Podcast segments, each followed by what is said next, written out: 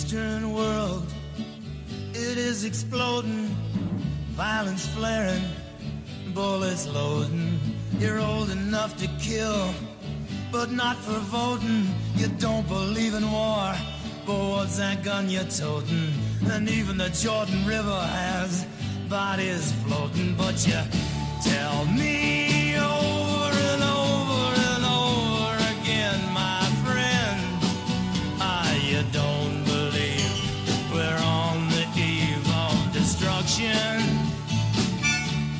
Merhaba sevgili Geek Teori takipçileri. Tek Gerçek Podcast'a hoş geldiniz. Buz ve Ateş'in şarkısı serisini bölüm bölüm incelediğimiz podcast'ın bu bölümünde taht oyunları Catelyn 5 bölümüne bakacağız. Bu bir tekrar okuma podcast olduğu için spoiler arasını yapayım. Her şeyden bahsedebilirim. Yayınlanmış 5 kitap, dizi, yan kitapların hepsi, kış rüzgarlarından yayınlanmış bölümler ve yazarın söyleşileri. Bu bölüm sizlere konsey üyelerimiz tarafından getirildi. Zaman Lordu Velat Akyol, Doğan Şallı, Lord Beyazel, The Cold Corpse, Üstad Hasan Hayyam, Lord Brendan Blackfish, Kral Eli, Kış Lordu Arda Yaşar, Lord Dynamis, Knights Queen Quaith, Lord Murat Çetin, Lord Keyvan Cavan ve Lord Yusuf Burak Eker. Bölüme geçmeden önce Kreosus hesabı açtığımı söylemek istiyorum. Yerli Patreon'umuzdan podcast'e destek olabilirsiniz. Bu podcast bayağı zamanımı alıyor ve orada destekleyenler sayesinde devam edebiliyor.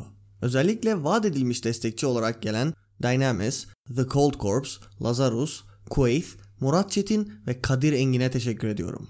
Açıklamadaki linkten sayfaya bir göz atabilirsiniz. Bunu da söylediğime göre özete geçelim. Lady'm başınızı örtmelisiniz. Üşüteceksiniz dedi Sir Roderick kuzeye doğru at sürerlerken. Sir Roderick ve Catelyn nehir topraklarındalar. Kuzeye doğru ilerliyorlar ve yağmur yağıyor. Catelyn başını örtmüyor çünkü güneyin bu yağmurlarını özlemiş. Bölümün ismini beni köyümün yağmurlarında yıkasınlar yapsaydık hiç sırıtmazdı. Kuzeyde soğuk ve sert yağmurlar varmış ama burada sıcak, güzel, Catelyn'i çocukluğuna döndüren bir yağmur var.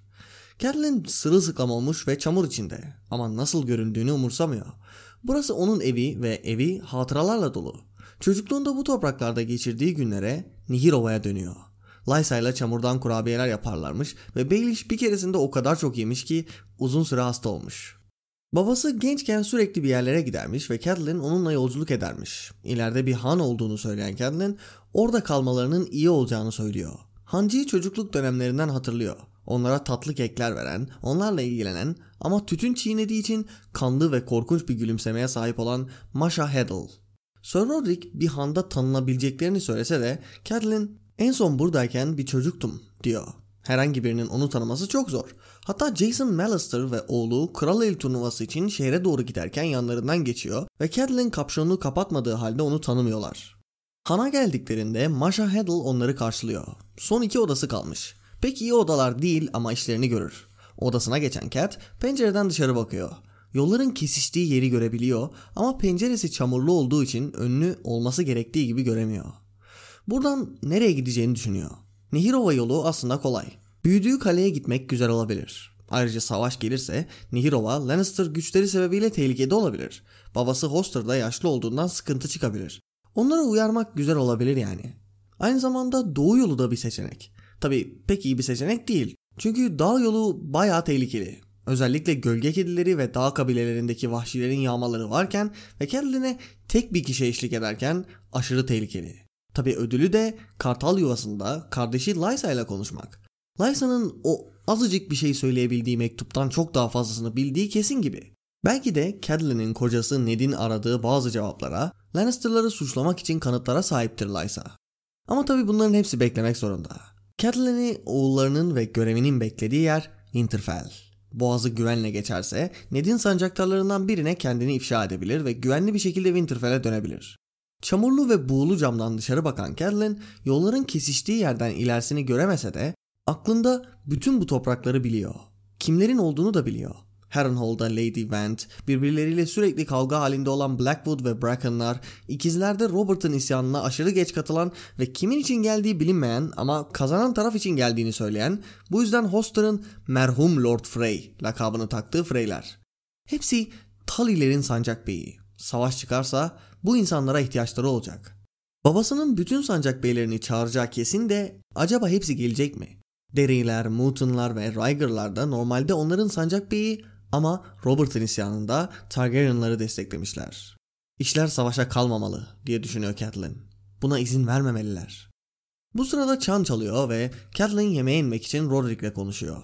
Baba ve kız rolü yapmalarının iyi olacağına karar veriyorlar. Aşağıda mutfağa yakın bir masaya yerleşiyorlar ve sinir bozucu bir şarkıcı yanlarına geliyor. Kendini Marillion olarak tanıtıyor ve duydukları en iyi ozan olacağını söylüyor. Sir Roderick şarkıcılardan pek hoşlanmıyor. Gerçek bir erkeğin elinde arp yerine kılıç olması gerektiğine inanıyor. Marillion kralın şehrine turnuva için gidip para kazanmayı amaçlıyormuş. Catelyn onunla biraz konuşuyor ve Marillion Nehirova'da bile çok sevildiğini, bu yüzden kendisine ait bir oda ayarlandığını söylüyor. Söylediğine göre Edmure Tully onu çok seviyormuş. Tabi Catelyn işin doğrusunu biliyor. Yıllar önce bir şarkıcı çocuk Edmure'un hoşlandığı bir kızla yatmış ve Edmure o günden beri şarkıcılardan nefret ediyormuş. Tam bu konuşmalar dönerken bir hizmetkar kapıdan girip hancıya sesleniyor. Lannister Lord'u için bir şeyler istiyor. Kim gelmiş dersiniz? İblis, Tyrion fucking Lannister. Oh yes, shit goes down. Tyrion, Yoren ve iki Lannister adamı içeri giriyor ve oda istiyorlar. Ama oda yok. Tyrion büyük bir odaya ihtiyacı olmadığı ile ilgili bir espri yapıp bir altını havaya fırlatıp tekrar yakalıyor. Hemen bir hür suvari kendi odasını ona veriyor. Catelyn görünmek istemiyor ve aslında açısı çok iyi. Ama Marillion ayağa kalkıp Tyrion için Tywin Lannister'ın kralın şehri zaferiyle ilgili bir şarkı söylemek istediğini belirtiyor ve Tyrion bunun yemeğini mahvedecek bir şey olduğunu söylüyor. Derken Catelyn'i görüyor. Lady Stark diyor. Sizi Winterfell'de göremeyince üzülmüştüm. Catelyn artık geri dönüşü olmayan bir yola girdiklerini anlıyor. Durumu tartıp biçiyor. Handaki insanlara bir bakış atıyor ve şovuna başlıyor. İnsanların üzerindeki kıyafetler ve sembollerden hangi hanelerden olduklarını çıkarıyor. Ardından en son buradayken Nihirovalı bir Tali olduğunu söylüyor. Birine Lady Went'ten söz ediyor. Babasının sancakları olduğunu hatırlatıyor. Diğerlerine Bracken olduklarını ve yine babasının sancakları olduklarını hatırlatıyor. Bir başka ve en kalabalık gruba da Frey olduklarını söyleyip Lord Walder Frey'i soruyor. Walder Frey 90. isim gününde tekrar evlenecekmiş. Bunu duyan Tyrion gülüyor ve Catelyn onu ele geçirdiğini anlıyor. Buradan sonrasını direkt okuyalım. Bu adam evime konuk olarak geldi ve 7 yaşındaki oğlumu öldürmek için bir komplo hazırladı. Bütün salonun duyabileceği kadar yüksek sesle ve eliyle Tyrion'u işaret ederek konuşmuştu. Sir Roderick elinde kılıcıyla Catelyn'in yanında durdu. Kral Robert ve hizmet ettiğiniz lordlar adına bu adamı yakalamanızı ve onu kral adaletini beklemek üzere kış yarına götürmeme yardım etmenizi istiyorum. Catelyn hangisinin daha tatmin edici olduğuna karar veremiyordu. Aynı anda çekilen bir düzine kılıcın sesi mi yoksa Tyrion Lannister'ın yüzündeki ifade mi? Ve böylece Catelyn 5 bölümü bitiyor. Muazzam bir bölüm. Kitaptaki ilk perdenin başlangıcı. Bundan önceki her şey, bu ana kadar verilen bilgiler, tanıtılan karakterler ve durumlarla ilgiliydi. Buradan sonra hiçbir şey eskisi gibi olamaz. Şişen balonun patladığı ve bazılarınca Catelyn'in her şeyi mahvettiği bölüm işte bu. Tabii ki de Catelyn yanlış bir şey yapmadı. Bunu bölümün sonunda konuşacağız. Podcast'te bölümlere isim veriyor olsaydık bu bölüme vereceğim ismi çok iyi biliyorum. Avatar The Last Airbender'ın ikinci sezon final bölümünün ismi. Crossroads of Destiny. Kaderin dönüm noktası. Ama başka bir isim ver deseniz de Shingeki no Kyojin'in 4. sezon 5. bölüm ismini verirdim. Sensen Fukoku, Declaration of War veya Türkçesiyle Savaş ilanı. Bu bölüm bir sürü metaforla dolu bir bölüm. Yazar metafor üstüne metafor yapmış. Bölümün kitabın ve serinin hikayesindeki önemini bildiğinden, bunun bir dönüm noktası olduğunu bildiğinden bu konuda coşturmayı seçmiş. Birinci ve en bariz olanı bölüm Crossroads'taki bir handa geçiyor. Dönüm noktasında yani. Aynı zamanda Crossroads yani yolların kesiştiği yerde geçmiş oluyor. Tabi bir de yağmur mevzusu var. Bir fırtına dalar. Fırtınanın sonundaysa savaş bekliyor. Bitti mi? Bitmedi. Catelyn'in odasının tam üstünde çan var ve kulakları sağır edercesine çalıyor. Kitaptan dışarı taşarcasına, kötü şeylerin haberini verircesine çalıyor.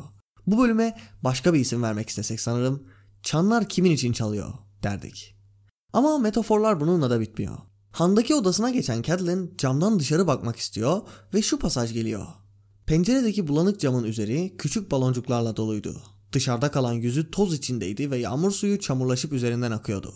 Catelyn büyük yolların birleştiği ağzı zorlukla görebiliyordu. Çamurlu cam yüzünden yolların kesiştiği, dönüm noktası olan yeri yani hikayemizin dönüm noktasını zar zor görüyor. Bölümde Baelish'in çocukken yediği çamurlu kurabiyelerden boşuna bahsedilmiyor yani.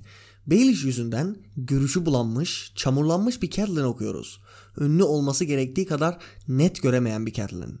Şimdi sadece Baelish yüzünden görüşü bulanık değil elbette. Seriyi tekrar okuyanlar olarak işlerin hiç de Catelyn'in sandığı gibi olmadığını biliyoruz.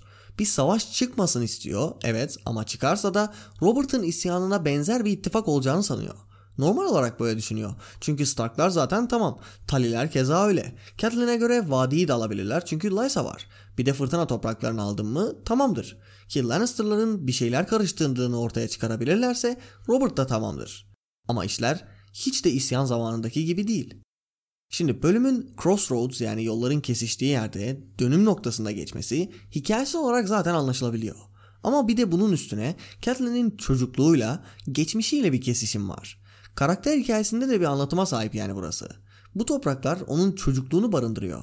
Bölümün geçtiği han çocukluğunu barındırıyor. Ama Catelyn artık bir çocuk değil. Çocukluk zamanlarını yani her şeyin basit olduğu zamanları düşünmesi bu yüzden. Anılarda kaybolan ve bir daha asla o huzurlu günlere dönemeyecek olan bir karakter okuyoruz. Saçları sırılsıklam olmuş, ağırlaşmıştı. Bir tutam kızıl saç alnına yapışmıştı. Ne kadar vahşi ve pejmürde göründüğünü tahmin edebiliyordu ama bu sefer hiç umursamıyordu bunu. Görünüşünü, çamur içinde oluşunu, tırnak içinde bir lady gibi görünmüyor olmasını umursamıyor. İçindeki Arya gün yüzüne çıkıyor. Ellerinde çamurlarla oynadığı basit zamanı hatırlıyor. Dönüm noktasına geldiğimizde ise bu huzurlu, basit zamanların tamamen geride kaldığını göreceğiz. Çünkü bu bölümden sonra Catelyn huzurlu olduğu, ailesiyle birlikte olduğu Winterfell'e bile dönemeyecek. Bölümde Winterfell'e gitmeyi amaçladığını, savaştan kaçınmak istediğini falan okuyoruz. Ama dönüm noktası, kaderin cilvesi, beklenmedik bir karşılaşma onu çok farklı yerlere götürecek. Bir daha Winterfell'e dönemeyecek. Yani White haliyle dönebilir ama öldü yani kadın.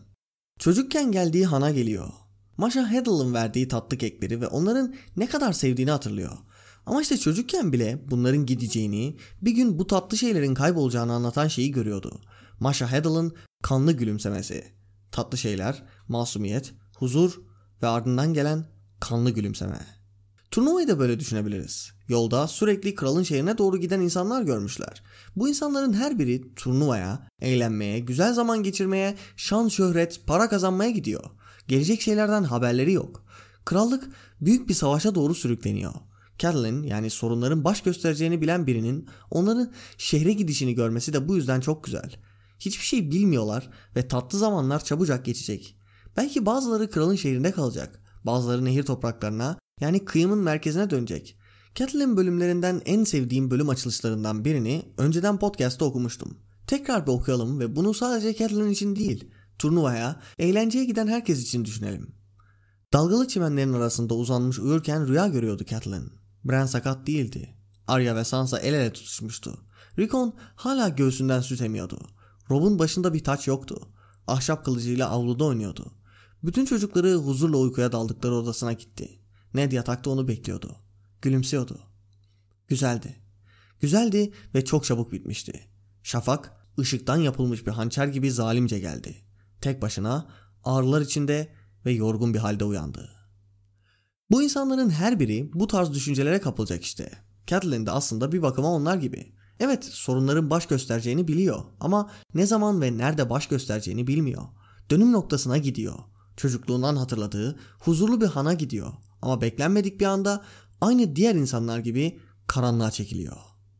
Masha Heddle da karanlık bir kader bekliyor. Kitabın sonunda bu bölümde olanlar sebebiyle diyeceğim ama ortada sebep bile yok. Öldürülecek. Tywin'in zalimliği işte. İçinde bulunduğu sınıf sebebiyle ona istediğini yapabiliyor ve bunun bir cezası olmayacağını biliyor.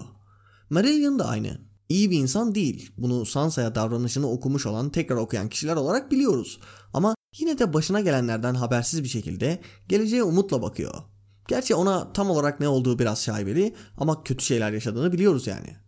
Bölüm boyunca nostaljiyle, basit zamanlarla geçen Catelyn düşüncelerini okuyoruz. Üstü başı çamurlu olsa dahi takmayan, nehir topraklarının yaz yağmurunun kaygılarını yıkayıp götürmesi için yağmurdan saklanmayan bir Catelyn. İnsanlar tarafından tanınmayacağının farkında. Artık çok değiştiğini biliyor ve Jason Mallister da onu tanımayınca çocukluğundan hatırladığı kirletilmemiş bir yere gitmek istiyor.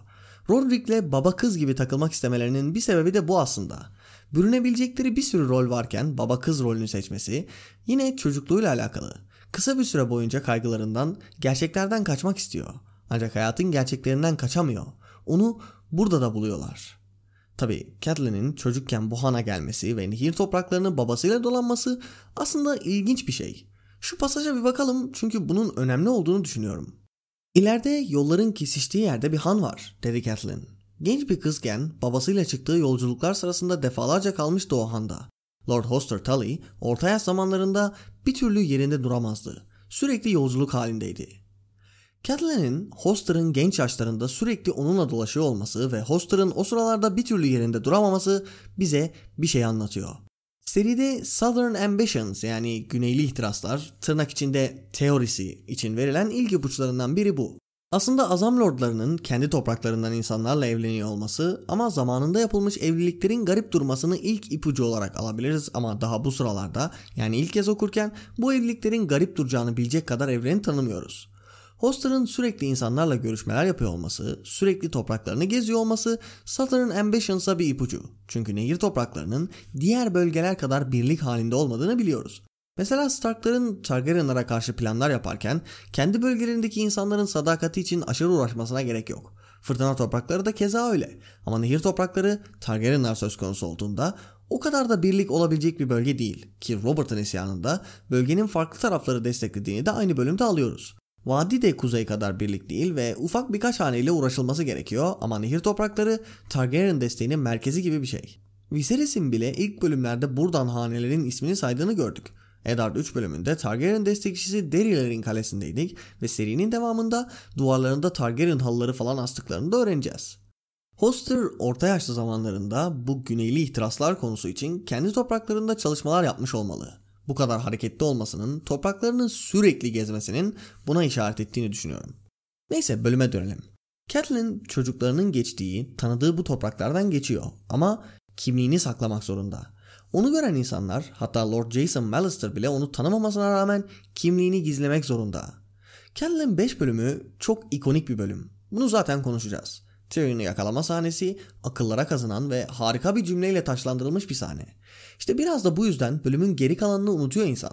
Catelyn 5 denince Catelyn'in Tyrion'u yakaladığı bölüm diye düşünüyorsun. Ama aslında bundan önce gerçekleşen şeyler de çok güzel. Ve aslında Tyrion'un yakalanma sahnesini bu kadar parlatan da bölümün öncesi.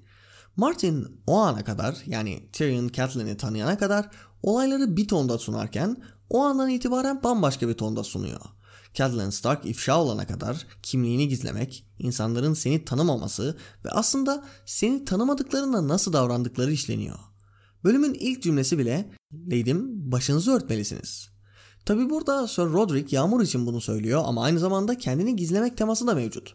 Ardından Mallister'lar yani Tully'lere bağlı olan hanenin başındaki lordlar gelip geçiyor ve Catelyn'e sadece öylesine bir kafa selamı veriyorlar. Jason Mallister'ın oğlu onu bile yapmıyor. Bu kişinin Catelyn Stark olduğu akıllarının ucundan bile geçmiyor. Masha Heddle da aynı. Catelyn'e ayrıcalıklı yani çocukken davrandığı gibi davranmıyor. Onun için handaki diğer insanlardan farksız. Sonrasında Marillion geliyor. O da para koparmak için kendini pohpohluyor. Edmure Tully ile ilişkisinin çok iyi olduğu yalanını sıkıyor vesaire. Karşısındakinin Catelyn olduğunu bilseler lordundan hancısına, şarkıcısına kadar bambaşka davranacaklar. Ardından Tyrion geliyor ve Catelyn'i tanıyor. O anda bütün bölüm boyunca kimliğini gizlemeye çalışan Catelyn kimliğini bir zırh gibi giyiniyor. Kelimenin tam anlamıyla hem de. Odayı gözlüyor ve politik olarak üstünlüğü ele geçirmeye çalışıyor. Bunu da herkese tam olarak gerektiği şekilde konuşarak Hoster Tully'nin kızı olmanın ne anlama geldiğini göstererek yapıyor. Kimliğini bir araç olarak kullanıyor. O anı bu kadar güçlü yapan şey işte bölüm boyunca kimliğini saklaması oluyor. Catelyn Stark olmanın anlamını almış oluyoruz. Öncesinde üstüne 2 saniye düşünmedikleri bir insanken şimdi bu odadaki en güçlü kişi.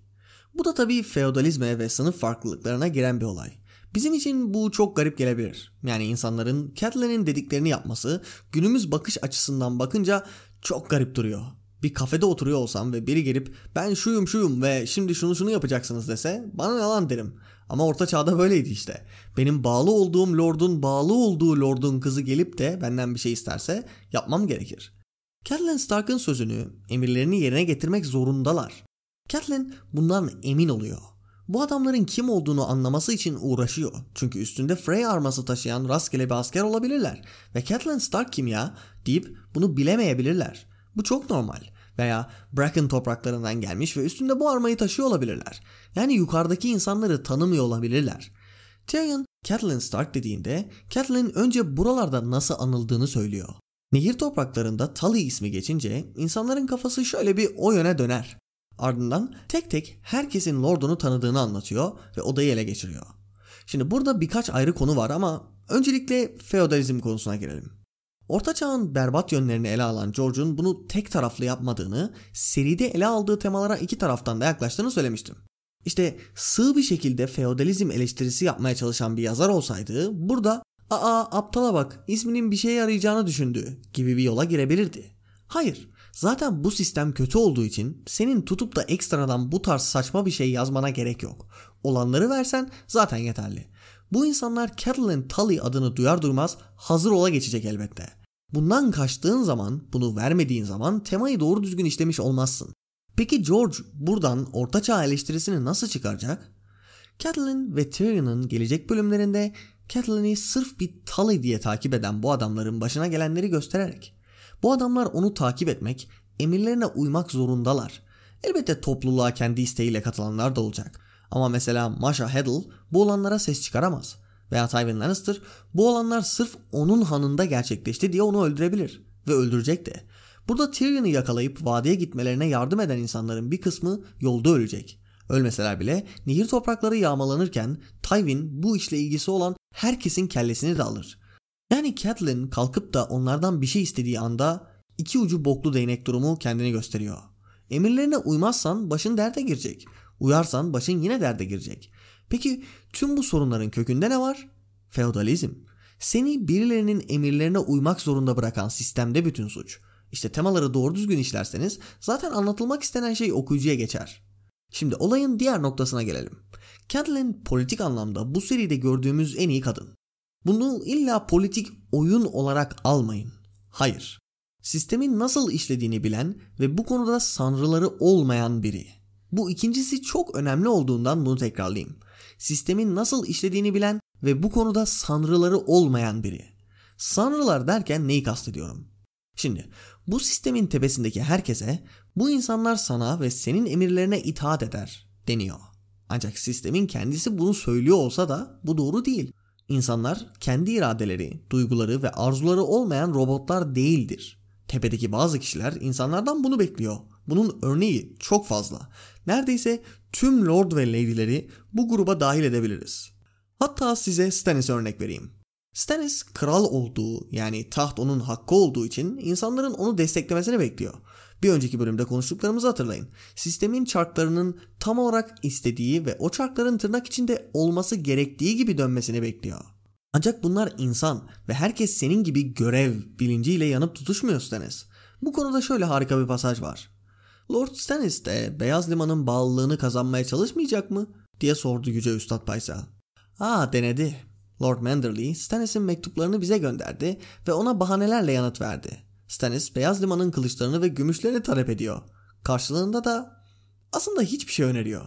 Cersei bir gün yabancıya bir mum yakmalıydı. Renly'i alıp Stannis'e bıraktığı için. Eğer tam tersi olsaydı Cersei'nin hayatı çok daha zor olurdu. Gördüğünüz gibi siz onlardan yukarıdasınız diye insanlar direkt size itaat edecek diye bir şey yok. Hani sistem en ufak bir sorun olmadan çalışsaydı böyle olurdu ama zaten sistemin kendisi sorunlu olduğu için içindeki çarkların da buna uymaması çok normal. Bölüme dönersek Catelyn bu insanlara direkt kendi kimliğini açıklayıp da şunu şunu yapacaksınız şeklinde bir emir vermiyor. İçinde bulunduğu bu evrenin politik kurallarını, sistemi ve sistemin işleyişini çok iyi anladığını gösteriyor bu. İnsanlara direkt emir vermiyor. Güç dinamiklerini anlatabilmek için kimliğinden bahsediyor. Ardından insanlara gidip eğer babamın gerçek ve sadık dostuysanız bana yardım etmelisiniz diyor. Cersei gibi ben lady'niz kraliçenizim. Önümde diz çöküp elimi öpmeniz gerek sizi köpekler diye düşünmüyor. Gerçekten de bu insanları kazanmaya çalışıyor. Kızıl Aygır arması Nehirova'da her zaman hoş karşılanmıştır. Babam Jonas Bracken'ı en eski dostları ve en güvenilir sancak beylerinden biri kabul eder, diyor. Evet, sancak beyisiniz yani Talilere boyun eğen, onlara hizmet eden kişilersiniz ama bu ilişki aynı zamanda dostluk ve sadakat ilişkisi. Ned'in seni tanımayan insanlardan savaşta senin için ölmesini bekleyemezsin. Mantığı bu işte. Catelyn buradaki herkesi tanıdığını gösteriyor. Kişisel sorular soruyor. Üzerinde yarasa arması olduğunu gördüğü kişiye gidip Lady Vent'i soruyor.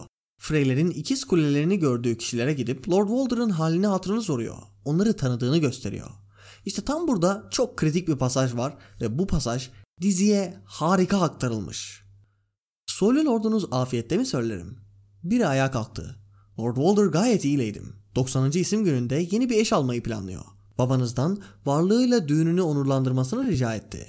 Tyrion Lannister kişner gibi güldü ve o anda Catelyn adamı ele geçirdiğini biliyordu. Çünkü bu kişisel bir mesele. Catelyn bir anda kendisini o andaki insanlarla aynı kefeye koydu. Kendini nehir topraklarından gelen bir insan olarak sundu. Sadece bana hizmet edeceksiniz şeklinde yaklaşmadı. Hayır, Lord Walder'ın afiyette olup olmadığını sordu. Şimdi o adam Lord Walder'ın 90. yaş gününde yeni bir eş aldığını söylediğinde handaki herkes, Catelyn'in az önce konuştuğu herkes içinden gülüyor. Herkes kendi içinden Lord Walder'la dalga geçiyor. Ama bunu dışa vurmuyorlar. Çünkü o onlardan biri. Tyrion ise kahkaha atıyor. Ve o anda aradaki çizgi çekiliyor.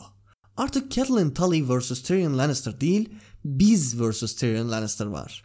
Catelyn ve Sansa diyorlar ya nezaket bir lady'nin zırhıdır. İşte burada Lord Walder'a gülmemek onun tam olarak gerçek anlamda zırhı oldu. Catelyn burayı harika oynadı.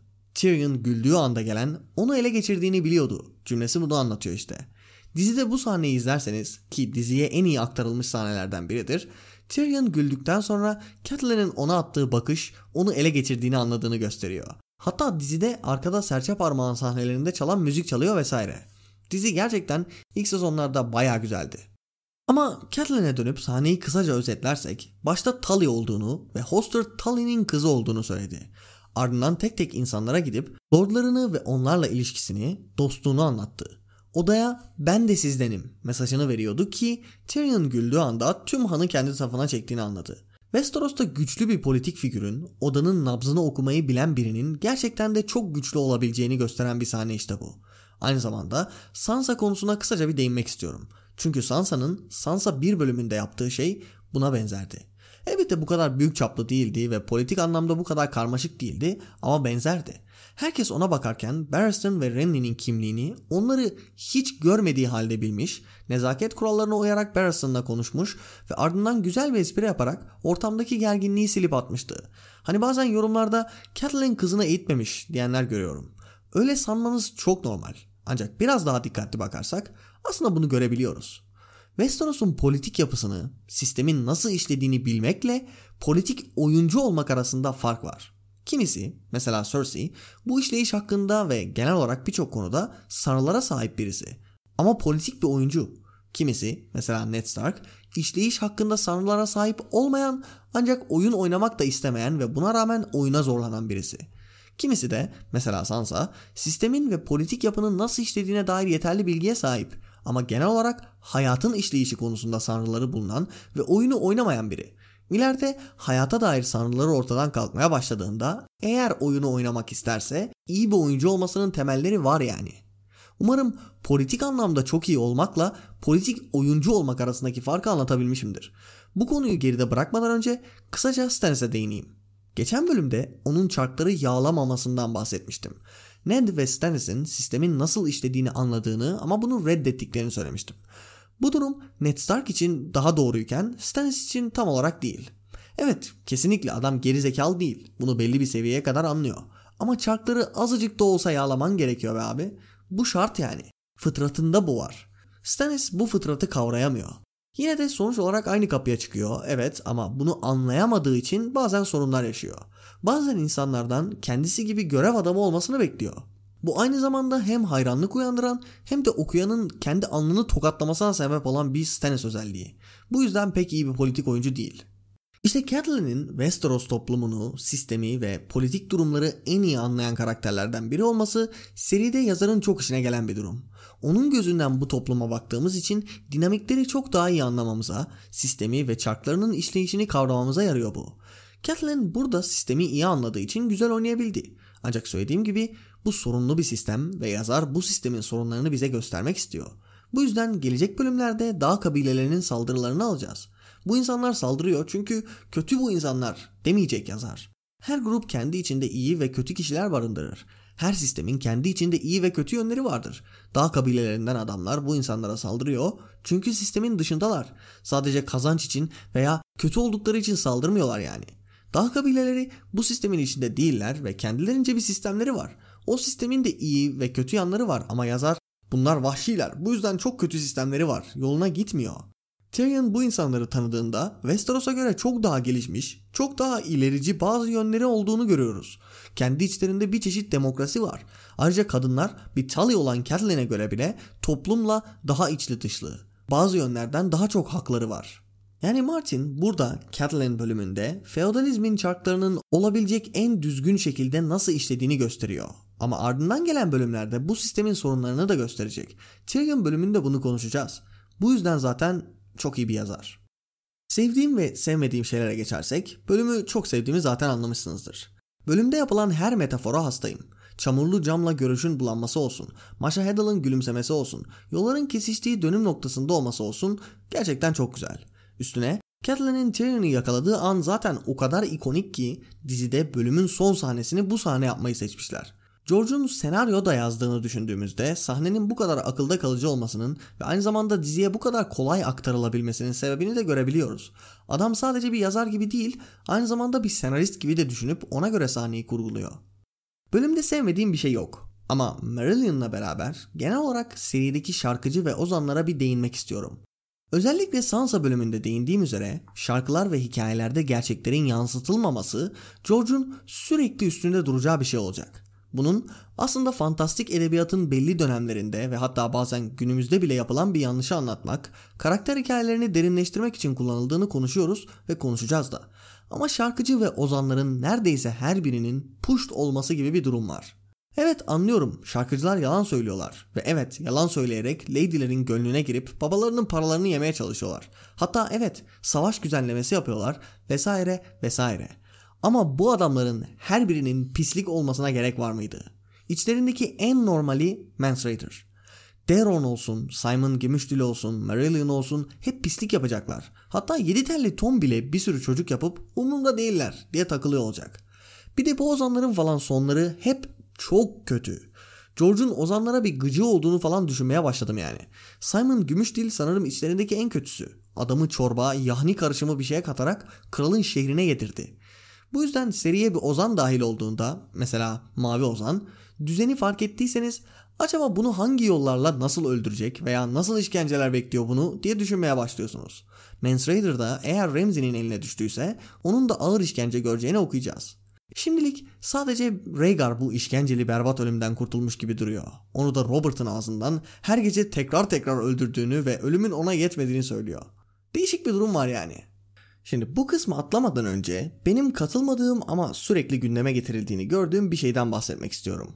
Kralın şehriyle yolların kesiştiği han arasındaki mesafe ile Winterfell ile bu han arasındaki mesafe arasında bayağı fark var. Bazıları Catelyn'in kralın şehrinden ve Tyrion'un Winterfell'den yola çıkmasına rağmen burada karşılaşmış olmalarına bayağı takılıyor.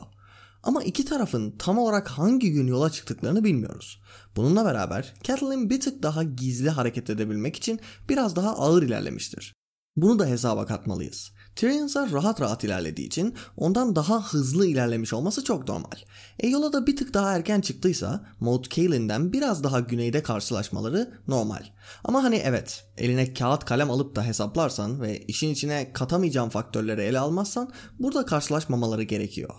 George'a bu tarz şeyler sorulduğunda kalemi cetveli elden bırakıp hikayeden zevk almak gerektiğini söylüyor. Hatta bence Asha'nın Stannis'in kafilesiyle güneye doğru indikleri yolculuğu gün gün anlatmasının sebeplerinden biri bu.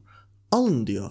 Normalde 15 günlük yolculuk dersiniz ama 15 günlük yolculuğun 20. gün olmasına rağmen daha anca yolu yarıladılar. Şartlar ilerleyişi etkileyebilir yani. İnanması güç ve bariz bir şekilde hata olmadığı sürece bunların aşırı önemi yok. Hikayede zaman faktörünün önemli olacağı noktalar var. Asıl önemli olan noktalar oralar. Sürekli böyle bir şey olsa anlayacağım. Seride toplamda iki kez oluyor bu durum ve ikisi de dramatik olarak çok güzel şeylere sebep olduğu için yapılıyor. Tyrion ve Catelyn'in buluşmasının yarattığı etkiyi zaten konuştuk. Tüyler diken diken. Bir de Stannis'in duvara gelmesi mevzusu var. Tırnak içinde olması gerekenden birkaç gün önce geliyor. Ama yine tüyler diken diken ve birçok okurun serideki en sevdiği anlardan birine sebep oluyor.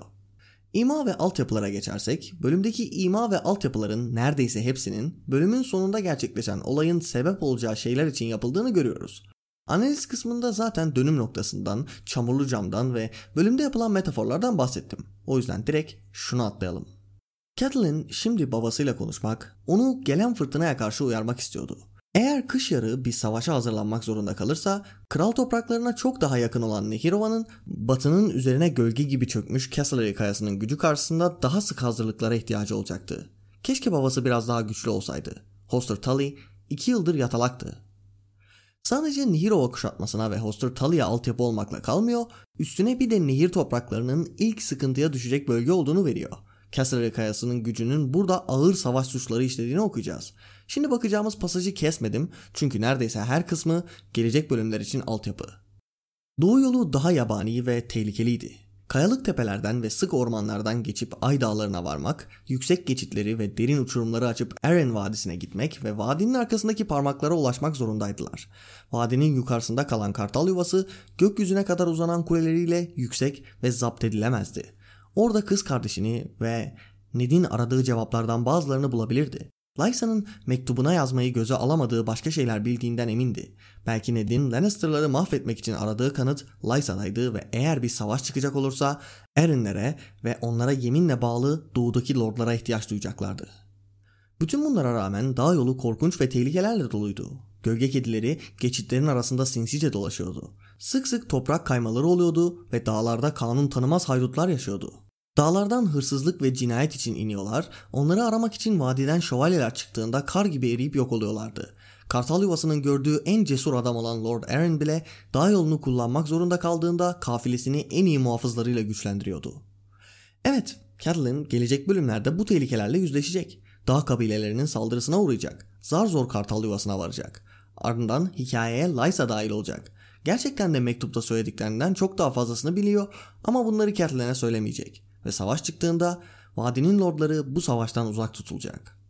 Bron'un Tyrion'un attığı parayı havada kapmasını da ikilinin ilişkisi için bir altyapı olarak alabiliriz sanırım. Tyrion'un Lannister gücü olan altınları kullanışına da bir başka örnek tabi.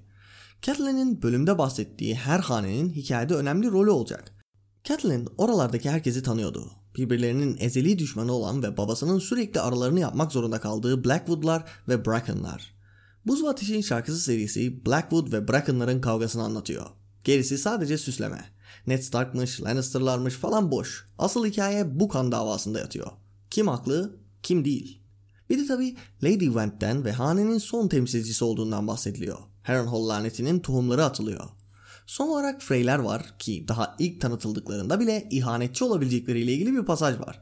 Şu an bunu söyleyerek bile tartışmalı konular açmış oldum. Kim kime ihanet etti abi? Rob yeminini bozmadı mı? Cılar gelecek. Of of. Fandom'ın bazı kesimleri çok sıkıntılı. Gerçi burada pek karşılaşmıyoruz. Podcast'ı buraya kadar takip edenler büyük ihtimalle anlaşılabilecek, dert anlatılabilecek kişilerdir. Hazır dert anlatmak demişken, Catelyn'in bu bölümde Tyrion'u yakalamasının doğru hamle olduğuna gelelim. Ama buna geçmeden önce Catelyn'in ilk amacına bakmamız gerekiyor. Tyrion'un hana geldiği anlaşıldığında şöyle bir pasajımız var. Tanrılar dedi Roderick Catelyn onu susturmaya fırsat bulamadan. Parmaklarını adamın koluna geçirmişti. Ardından Marillion zıplayıp konuşmaya başladığında Catelyn'in düşüncelerini alıyoruz. Marillion zıplayarak ayağa kalkana kadar cüce salonun o bölümüne bir kez bile bakmamıştı. Catelyn kendi oturduğu yerle cücenin olduğu bölüm arasındaki kalabalık sıralara şükretmekle meşguldü. Şimdi gördüğünüz üzere Catelyn Tyrion'la karşılaşmak istemiyor. Tyrion'un onu görmesini, tanımasını istemiyor. Catelyn'in amacı Tyrion'un yemeğini yemesi ve hiçbir şey yokmuş gibi yoluna devam etmesi.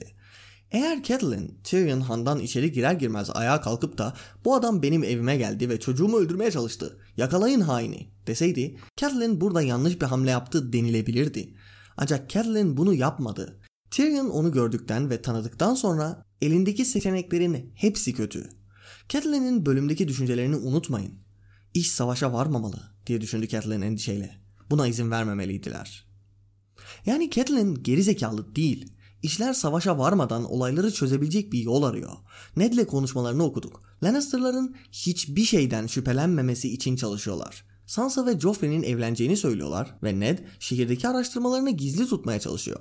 Ellerine kanıt geçmediği sürece Lannister'ların onlara karşı olduklarını bilmemeleri lazım. Eğer kanıt olmadan her şey ortaya çıkarsa elleri çok zayıf kalır. Kraliçe ve ailesini suçluyorsun. Elinde kanıt olması şart. Yani Catelyn burada Tyrion'un yoluna devam etmesini istiyor. Ona görünmek istemiyor. Çünkü görünürse ve Tyrion şehre giderse Catelyn'in gözünden olacaklara bir bakalım. Tyrion kralın şehrine gidecek ve Lady Catelyn hakkında hiçbir şey duymayacak. Catelyn'in şehre gizlice geldiğini anlayacak. Neden gizlice geldiği ve neden gizli gizli dönmeye çalışıyordu? Kardeşlerine Catelyn'in şehre gizlice geldiğini söyleyecek ve Lannister'lar şüphelenecekler. Al sana sonuç. Ned'le konuştukları şey batmış oldu. Peki eğer ben Tyrion'a dokunmazsam bunlar olacak. Dokunursam ne olur? Aynı şey. Tyrion'u yakalarsam yine Lannister ve Stark'ların arası açılacak ve yine arkalarından bir şeyler çevirdiklerini düşünecekler. Ama bu sefer elimde bir koz var. Tyrion Lannister ve Baelish bana hançerin Tyrion'a ait olduğunu söyledi. Benim ona güvenmemek için bir sebebim yok. Evet, tekrar okuyan kişiler olarak Baelish'in yalan söylediğini biliyoruz ama Catelyn'in çocukluk arkadaşı neden ona yalan söylesin? Hadi Baelish'i geç. Catelyn burada sadece Baelish'in sözleriyle hareket etmiyor. Lysa'nın mektubu var. Lannister'ları suçlayan mektup. Kız kardeşinden gelen şifreli bir mektuptan bahsediyoruz. Buna da mı güvenmesin? Bu iki kişinin yalan söylemiş olduğunu düşünmek için herhangi geçerli bir sebebi var mı? Kardeşim olan. Bölümde Lysa'nın yanına gitseydim kesin kanıta ulaşabilirdim diye düşündüğünü biliyoruz. Ama eve gidecekti. Tyrion onu görmese hiçbir şey olmamış gibi yoluna devam edecekti. Ama Tyrion gördü artık. Bitti. Yani Catelyn'in elindeki seçeneklerin hepsi sıkıntıda. Hiçbir şey yapma ve Lannister'ların şüphelenmesini Ned'in araştırmasıyla uğraşmalarına sebep ol. Tyrion'u yakala ve yine Lannister-Stark çatışması başlasın. Ama en azından vadiye gidersem kanıt bulurum, kardeşim bana aradığımız bilgileri sunar. Bu kadar. Catelyn 5 kralın savaşını başlattı. Söylemi doğru değildir. Önceden konuştuğumuz üzere ortada zaten 50 tane komplo dönüyordu. Tywin'in bu kadar hızlı ordu toplamasından bahsetmiştim. Taraflar zaten savaşa hazırlanıyordu. Robert'ı öldürmeye çalıştıklarını ve Stannis'le savaşa girmeye hazırlandıklarını biliyoruz. Bu karşılaşma sebebiyle işler hızlandı. Karşılaşma sebebiyle bakın. Catelyn'in Tyrion'u yakalaması değil yani direkt. Evet Tyrion onu gördükten sonra onu yakalamasaydı yine aralar açılacaktı. Gizli hamleleri açığa çıkacaktı. Ve savaş yakaladığı versiyonuna göre bir tık daha geç gerçekleşecekti. Ama kız kardeşine ve çocukluk arkadaşına güvenerek kanıt bulabileceği bir yolu seçti. Lysa'nın yalan söylediğini düşünme ihtimali yoktu ve eğer yanına gittiğinde kanıt bulsaydı o zaman zaten Lannister'lara üstünlük sağlamış olacaktı. Bitmişti olay. Yani tekrar okuyanlar olarak karakterlerin bilmediği ama sizin bildiğiniz şeyleri onların anlamasının kolay olduğunu varsayamazsınız. Oho gerizekalı kadın. Baelish'e güvenilir mi? Lysa'ya güvenilir mi? Demek ne demek mesela? İlk kez okuyan kişiler olarak Baelish'e güvenilmemesi gerektiğini biliyor musunuz? Hayır. Lysa'yı biliyor musunuz? Yine hayır. Şimdi bazıları çıkacak ve abi en azından sorup soruştururdum diyecek. Olabildiğince hızlı ve gizli bir şekilde Winterfell'e dönmeye çalışıyorsun. Neyin soruşturması? Tyrion seni gördüğü anda iş bitti işte. Bunu anlamak çok zor olmamalı. Catelyn'in ilk ve ana amacı görünmemekti. Göründüğü anda elindeki her seçenek boktan hale geldi ve kız kardeşinin mektubuna, çocukluk arkadaşının sözlerine güvenerek doğru hamle yaptı. O kişilerin kaypak olacağını bilme ihtimali yoktu. Sanki Tyrion hana girer girmez ayağa kalkıp da yakalayın iblisi demiş gibi davranamazsınız. Kimseyi kandırmıyorsunuz bunu yaparak. Eğer yanlıştı diyorsanız da Catelyn kız kardeşine güvenerek hata yaptı demiş oluyorsunuz. Evet bu bir hataydı ama bunun hata olduğunu bile tekrar okuduğumuz için biliyoruz. Catelyn 5 kralın savaşına sebep olduğu veya savaşı başlattı dediğinizde de ağzına kadar başkaları tarafından doldurulmuş bir bardağa taşıran son damlayı ona mecburen katmış kişiyi suçladığınızı hatırlatırım. Catelyn'i Stark'ların başına gelen her kötü şey için suçlayan, suçlamaya çalışan haterların oyununa gelmeyin.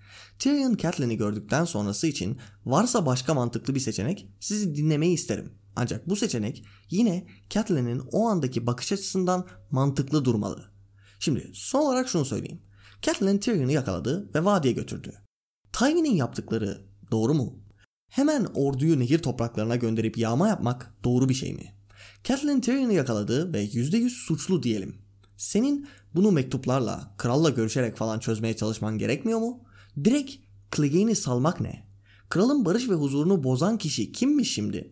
Yani birisi benim oğlumu tutsak aldı diye. Ben gidip o kişinin topraklarındaki masumları öldürmem, tecavüz etmem ve işkenceler yapmam mantıklı ve doğru olan cevap mıdır? Kraldan adalet istemek yerine adamlarını gönderip olayla alakasız kişilerden intikam almaya çalıştığın zaman suçlu sen oluyorsun. Savaşı başlatan da tansiyonu bu kadar yükselten de sensin.